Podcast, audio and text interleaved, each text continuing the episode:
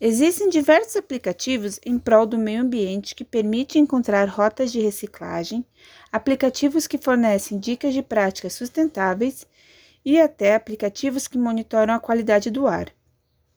O aplicativo iLicense foi elaborado pelo engenheiro ambiental Luiz Henrique Rosa da Silva e Joel da Rosa, bacharel em ciência da computação, que tem como por objetivo administrar e controlar o processo de licenciamento e as condicionantes ambientais, para que os empreendedores não tenham que pagar multas por atrasos indevidos no seu licenciamento.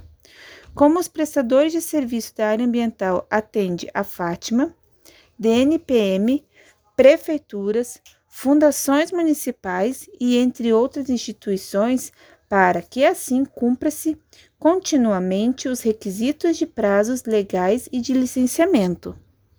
O aplicativo também garante, de modo simplificado, que os profissionais sejam avisados ao término dos prazos de licenciamento, deixando o profissional assim mais tranquilo e confiante para poder realizar outras atividades.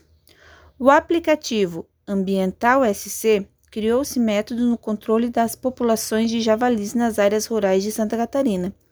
O aplicativo permite que se entre em contato com os proprietários de terras, controladores, órgãos públicos e polícia ambiental, fornecendo dados em tempo real sobre a captura, o abate, destruição e cenário animal. O aplicativo também auxilia na emissão de licenças para abate de javalis em Santa Catarina.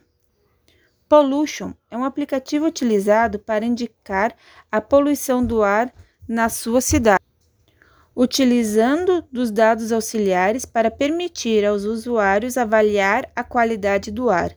É possível que os usuários verifiquem a poluição do ar, da água, do solo e as interferências nas ondas do rádio, capturadas por meio de 39.341 pontos de medição.